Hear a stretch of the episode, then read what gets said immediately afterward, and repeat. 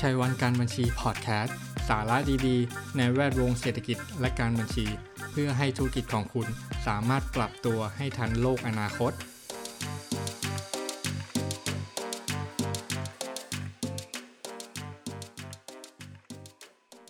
สวัสดีคุณผู้ฟังทุกท่านนะคะ ยินดีต้อนรับเข้าสู่ชัยวันการบัญชีพอดแคสต์ค่ะ พบกับดิฉันแคทเบญจพร และดิฉันส้มโอสุภาวดีค่ะ จากตอนก่อนหน้านี้นะคะ ที่เราสองคนได้เล่าถึงลักษณะการฟื้นตัวของเศรษฐกิจแบบ K-shape กันไปแล้วเนี่ย ซึ่งการฟื้นตัวในลักษณะนั้น จะก่อให้เกิดความเหลื่อมล้ำที่ค่อนข้างชัดเจนมาก วันนี้นะคะ เราจะมาเจาะลึกประเด็นเรื่องความเหลื่อมล้ำในประเทศไทยกันค่ะ โดยเรานำ Research จากทีม KKP Research โดยกลุ่มธุรกิจการเงินเกียรตินาคินพัทระนะคะ ชื่อว่าเจาะลึกความเหลื่อมล้ำไทย แก้ได้ไหม แก้อย่างไร มาสรุปประเด็นให้ฟังแบบสั้น ๆนะคะ ซึ่งถ้าท่านผู้ฟังสนใจอ่านข้อมูลอย่างละเอียด สามารถเข้าไปอ่านเพิ่มเติมฉบับเต็มได้ที่เว็บไซต์ของเกียรตินาคินพัทระค่ะ ค่ะ เรามาเริ่มกันด้วยเรื่องระดับความรุนแรงของความเหลื่อมล้ำในไทยกันก่อนเลยนะคะคุณแคทค่ะ KKP Research เขาได้วิเคราะห์ออกมาเป็น4หัวข้อดังนี้ค่ะ หัวข้อที่1ความเหลื่อมล้ำ ด้านรายได้ของไทยปรับตัวดีขึ้น เกิดจากเหตุผลที่ไม่ยั่งยืนในมุมมองระยะยาวค่ะ งานวิจัยของป่วยอึ้งภากร ล่าสุดชี้ว่าความเหลื่อมล้ำทางด้านรายได้ที่ปรับตัวดีขึ้น ไม่ได้เกิดจากความสามารถของแรงงาน แต่เป็นผลสำคัญมาจากเงินโอน จากทั้งนโยบายภาครัฐที่ให้กับกลุ่มคนสูงอายุและจากที่เข้ามาทำงานในเมือง โอนเงินกลับไปในชนบท ซึ่ง ไม่ยั่งยืนในภาวะที่ไทยกำลังจะเข้าสู่สังคมสูงอายุ และแรงงานกำลังลดลง ข้อที่ 2 ประเทศไทยเป็นหนึ่งในประเทศที่มีความเหลื่อมล้ำด้านความมั่งคั่งมากที่สุดในโลก และมีแนวโน้มสูงขึ้นเร็ว เมื่อเทียบกับประเทศอื่น Credit Issue ประเมินว่าคนรวยที่สุด 10%ของไทย ถือครองทรัพย์สินมากถึงกว่า 77%ของคนทั้งประเทศ และสัดส่วนสินทรัพย์ที่ถือครองโดยคน 1%ที่รวยที่สุดเพิ่มขึ้นอย่างก้าวกระโดดระหว่างปี 2008 ถึง 2018 ค่ะ ข้อที่ 3 ความเหลื่อมล้ำรายได้ของไทยในความเป็นจริงอาจสูงกว่าตัวเลขทางการ ตัวเลขความเหลื่อมล้ำ ไทยทางด้านรายได้นะคะ มักอ้างอิงจากข้อมูลแบบสำรวจภาวะเศรษฐกิจและสังคมแห่งชาติ อย่างไรก็ตามกลุ่มตัวอย่างที่อยู่ในแบบสำรวจมีแนวโน้มเป็นกลุ่มคนรายได้น้อย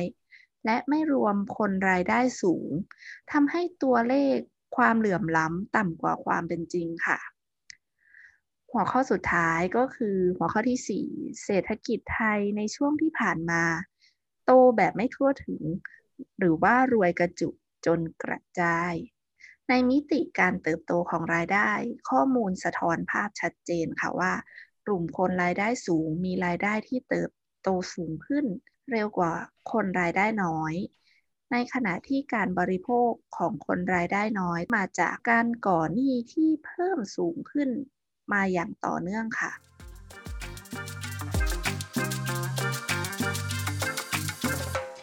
ค่ะ คุณส้มโอ เมื่อได้ทราบถึงความรุนแรงแล้วนะคะ มาดูกันว่าเหตุใดนะคะ ไทยยังเหลื่อมล้ำสูง และอนาคตจะเป็นเช่นไรค่ะ สาเหตุสำคัญเลยนะคะ ที่ทำให้ประเทศไทยมีความเหลื่อมล้ำที่สูง เกิดจากทั้งปัจจัยภายนอก ปัจจัยเชิงนโยบาย และโครงสร้างเศรษฐกิจนะคะ ก็คือ 1. ความเหลื่อมล้ำเนี่ยลดลงแต่กลับเร่งขึ้นจากราคาสินค้าเกษตรตกต่ำนะคะ เนื่องจากว่าคนไทยสัดส่วนกว่า 30%เนี่ยทำงานอยู่ในภาคเกษตร เมื่อการเติบโตของรายได้อยู่ในระดับที่ต่ำเนี่ยทำให้ความเหลื่อมล้ำมันก็กว้างขึ้นค่ะ ข้อ2นะคะคือความเหลื่อมล้ำเนี่ยด้านโอกาสเป็นปัจจัยที่สำคัญมาก อันนี้นะคะทั้งในมิติของโอกาสทางการศึกษาที่ไม่ครอบคลุม และมีคุณภาพที่แตกต่างกันมากนะคะ รวมถึงสิทธิแรงงานที่ยังอยู่ในระดับต่ำค่าแรงที่เติบโตช้ากว่าเศรษฐกิจนะคะกำไรที่กระจุกตัวอยู่ในบริษัทขนาดใหญ่ทำให้รายเล็กเนี่ยแข่งขันได้ยาก และภาครัฐยังขาดมาตรการสวัสดิการเพื่อช่วยเหลือคนรายได้น้อยอย่างเป็นระบบ ส่วนข้อ 3 นะคะเหตุการณ์โควิด -19 เนี่ยจะยิ่งทำให้ภาพความเหลื่อมล้ำเนี่ยแย่ลงกว่าเดิม อันนี้ข้อนี้ก็สำคัญมาก โควิดเนี่ยกระทบรายได้ของกลุ่มฐานของพีระมิดนะคะ รุนแรงกว่ากลุ่มบนนะคะ เพราะว่าฐานพีระมิดเนี่ยส่วนใหญ่จะมีอาชีพที่ไม่สามารถ work from home ได้ ถ้าจะพูดให้เห็นภาพเนี่ยก็จะเป็นอาชีพลูกจ้าง อาชีพรับจ้าง ค้าขายหาบเล่แผงลอยเนี่ยเขาจึงมีโอกาสที่จะสูญเสียรายได้มากกว่ากลุ่มอื่น ต่อมาคือแรงงานนอกระบบเนี่ยมีเป็นจำนวนมากขาดรัฐสวัสดิการที่เข้มแข็งพอ ระบบคุ้มครองทางสังคมนะคะ ในไทยเนี่ยอยู่ในเกณฑ์ที่ต่ำเมื่อเทียบกับระดับสากลนะคะ ข้อนี้ก็น่าเป็นห่วงเหมือนกัน ต่อมาคือความเหลื่อมล้ำทางเทคโนโลยีที่ถูกเร่งจากโควิด -19 นะคะ คือพูดพูดง่ายๆว่าเหตุการณ์โควิด -19 เนี่ยเป็นสิ่งที่เข้ามาเร่งให้อะไรหลายอย่างเนี่ยมันเปลี่ยนแปลงไป ตรงนี้จะมาซ้ำเติมความเหลื่อมล้ำทางรายได้และโอกาสนะคะ เพราะว่าโควิด -19 เนี่ยทำให้โลกแห่งอนาคตมาถึงเร็วขึ้น และข้อ 4 นะคะ ประเทศไทยกำลังจะเข้าสู่สังคมสูงอายุ จะยิ่งทำให้ความเหลื่อมล้ำเนี่ยแย่ลง KKP Research นะคะ เคยประเมินผลกระทบจากการก้าวเข้าสู่สังคมสูงอายุต่อเศรษฐกิจไทยนะคะ มันเกิดปัญหาคือส่วนใหญ่เนี่ยจะเป็นแก่ก่อนที่จะรวย มีโอกาสที่จะเกิดขึ้นเนี่ยรุนแรงกว่าในในกลุ่มคนจนค่ะ ค่ะ คุณแคทมาอีกหัวข้อหนึ่งนะคะ ที่มีผลกระทบ อย่างรุนแรงเลยก็คือการเมืองค่ะ การขาดกลไกที่ช่วยลดความเหลื่อมล้ำเป็นหนึ่งในผลพวงที่เกิดจากสถาบันการเมือง ที่มีลักษณะไม่เชื่อมโยงกับความรับผิดชอบต่อส่วนส่วนรวม หรือว่า accountability ดารอนเอสโมกูนักเศรษฐศาสตร์ชื่อดังได้เสนอว่าในระบบการเมืองแบบประชาธิปไตยโดยสมบูรณ์นะคะ ทุกคนจะมีอำนาจทางการเมืองเท่าเทียมกัน การกำหนดนโยบายของภาครัฐ จะเอื้อต่อการกระจายรายได้ให้กับคนทุกกลุ่มในสังคมมากกว่า และสร้างการเติบโตอย่างทั่วถึง หรือว่า inclusive growth นะคะ เนื่องจากประชาชนมีอำนาจในการออกเสียงเลือกตั้ง และแสดงความคิดเห็น มีการตรวจสอบถ่วงดุลในการทำงานของภาครัฐอย่างอิสระ และเป็นระบบค่ะ และนอกจากนั้นก็ยังมีการบังคับใช้กฎหมายอย่างเป็นธรรม ไม่เลือกปฏิบัติ หรือว่าเอื้อผลประโยชน์ต่อพวกพ้องค่ะ ซึ่งทั้งหมดนี้จะสร้างแรงกดดันให้รัฐ ต้องพยายามผลักดันนโยบายที่กระจายผลประโยชน์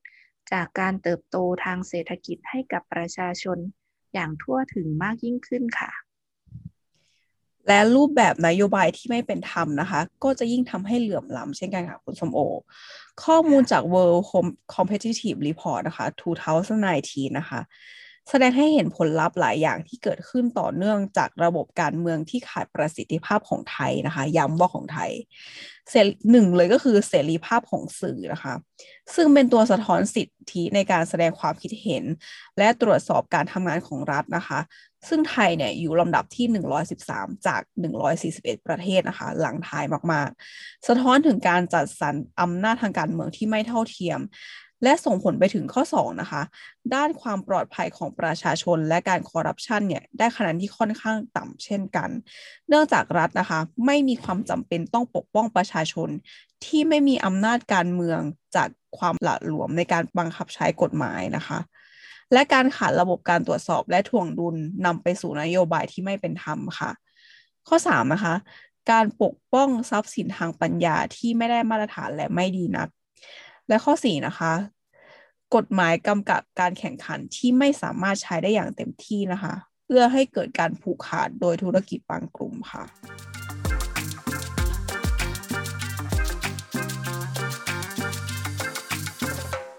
ถ้าจะสรุป ให้เห็นภาพนะคะ ความเหลื่อมล้ำในไทยเนี่ย หลักๆ จะแบ่งออกเป็น 3 ปัจจัยด้วยกันนะคะ ก็คือ 1 ปัจจัยเชิงสถาบัน ก็ได้แก่ความไม่เท่าเทียมของอำนาจทางการเมืองนะคะ ไม่ว่าจะเป็นนโยบายภาครัฐที่ไม่กระจายอำนาจหรือโอกาสทางเศรษฐกิจนะคะ รวมถึงประชาชนและสื่อเนี่ยขาดเสรีภาพในการวิจารณ์และตรวจสอบการถ่วงดุลนะคะ ต่อมาคือปัจจัยการขับเคลื่อน อันนี้จะมีทั้งปัจจัยภายนอกและปัจจัยภายในนะคะ ปัจจัยภายนอกก็ได้แก่ราคาสินค้าพวกพันเนี่ยชะลอตัวลง รายได้เกษตรกรตกต่ำรวมไปถึงเหตุการณ์โควิด -19 ส่วนตัวปัจจัยภายในเนี่ยคือการเข้าถึงและคุณภาพการศึกษา แรงงานขาดอำนาจต่อรอง ธุรกิจรายใหญ่ผูกขาด ขาดระบบสวัสดิการที่เพียงพอนะคะ แล้วก็นโยบายแบบรวมศูนย์และไม่กระจายอำนาจ ปัจจัยสุดท้ายนะคะก็คือ โครงสร้างเศรษฐกิจนะคะ ก็คือประเทศเราเนี่ยแรงงานสัดส่วนใหญ่เนี่ยอยู่ในภาคเกษตร และไทยนะคะกำลังจะก้าวเข้าสู่สังคมสูงอายุอย่างเต็มตัวนะคะ ซึ่งปัจจัยที่กล่าวมานะคะ ล้วนทำให้เกิดความเหลื่อมล้ำในประเทศไทยของเราค่ะค่ะ พอพูดถึงความรุนแรงและสาเหตุแล้วเนี่ย หลายท่านก็คงคิดว่าเราจะมีแนวทางที่จะปรับแก้ปัญหาหรือความเหลื่อมล้ำตรงนี้ได้อย่างไรกันนะคะจาก KKP Research ประเมินว่า หัวใจหลักของการแก้ปัญหานี้เนี่ยอยู่ที่การแก้ไขกลไกในระบบเศรษฐกิจ ที่จะช่วยลดความเหลื่อมล้ำโดยเฉพาะในด้านโอกาสค่ะ ซึ่งจากหลักฐานความเหลื่อมล้ำที่เพิ่มมากขึ้นและแนวโน้มที่กำลังแย่ลงจากเหตุการณ์โควิด -19 ชัดเจนว่ากลไกความเหลื่อมล้ำในระบบเศรษฐกิจไม่ทำงานค่ะ จึงเป็นหน้าที่ของภาครัฐที่ต้องหันกลับมาทบทวน และออกแบบกลไกทางเศรษฐกิจ และสังคมใหม่เพื่อแก้ไขกลไกที่ยังบกพร่องในแต่ละมิติอยู่ค่ะ ซึ่งกลไกลดความเหลื่อมล้ำที่สำคัญก็สามารถแบ่งออกได้เป็น 5 กลุ่มดังนี้นะคะ กลุ่มแรกก็คือกลไกทางเศรษฐกิจที่เอื้อต่อการแข่งขัน ที่เสรีและเป็นธรรม สร้างเวทีที่เปิดโอกาสให้ทุกคนแข่งขันบนความเท่าเทียมค่ะ ตัวที่สองก็คือกลไกทางภาษีในการกระจายรายได้และความมั่งคั่ง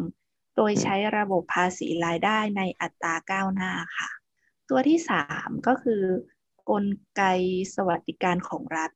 ที่ทำให้คนเข้าถึงการศึกษา บริการทางสาธารณสุข สินเชื่อที่มีความเท่าเทียมกันมากขึ้น รวมถึงการมีโครงข่ายความคุ้มครองทางสังคม หรือว่า social safety net ที่เข้มแข็งค่ะ กลไกที่ 4 ก็คือกลไกบังคับใช้กฎหมายที่เข้มแข็ง ป้องกันการทุจริตคอร์รัปชันทั้งทางตรง และคอร์รัปชันเชิงนโยบาย เพื่อลดความเหลื่อมล้ำในด้านการเข้าถึงอำนาจทางการเมืองค่ะ กลไกสุดท้ายกลไกที่ 5 ก็คือกลไกกระจายอำนาจทางการเมืองและการคลัง โดยมีการจัดสรรทั้งอำนาจทางการเมือง และอำนาจทางการคลังไปสู่รัฐบาลท้องถิ่นอย่างเหมาะสมค่ะ ค่ะ แล้วเขาก็ทิ้งท้ายไว้ด้วยนะคะว่า ความเหลื่อมล้ำไม่ใช่เรื่องที่หลีกเลี่ยงไม่ได้นะคะ หากคือทางเลือกนโยบาย ในขณะที่นโยบายใด ๆนะคะ ก็ไม่สามารถขจัดความเหลื่อมล้ำได้ทั้งหมด แต่นโยบายที่ดีนะคะ ย่อมสามารถลด ช่องว่างที่นับวันยิ่งถ่างขึ้นให้แคบลง เพื่อสร้างโอกาสที่เท่าเทียมกันมากขึ้น และป้องกันไม่ให้คุณภาพชีวิตของประชาชนนะคะ ถูกกำหนดด้วยสถานภาพของครอบครัว และความสามารถในการเข้าถึงทรัพยากรทางเศรษฐกิจ และอำนาจทางการเมืองที่แตกต่างกันแบบไม่มีทางเลือกค่ะ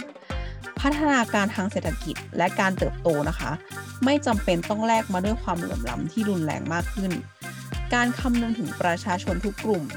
ในการออกแบบนโยบายของภาครัฐนะคะ และความตั้งใจจริงในการยกระดับคุณภาพชีวิตนะคะ คือจุดเริ่มต้นที่นำไปสู่การเปลี่ยนแปลงค่ะ หวังว่าหัวข้อที่เรานำเสนอในวันนี้นะคะ ผู้มีส่วนเกี่ยวข้องหรือแม้แต่พวกเราเองจะไม่ปล่อยผ่านไป เราอยากเห็นประเทศของเรานะคะ พัฒนาไปอย่างต่อเนื่อง และประชาชนทุกคนมีชีวิตความเป็นอยู่ที่ดียิ่งขึ้นค่ะ ขอขอบคุณข้อมูลจาก KKP Research โดยกลุ่มธุรกิจการเงินเกียรตินาคินพัทระนะคะ และขอบคุณสำหรับการรับฟัง แล้วพบกันใหม่กับชัยวันการมาชีพอดแคสต์ค่ะ สวัสดีค่ะ สวัสดีค่ะ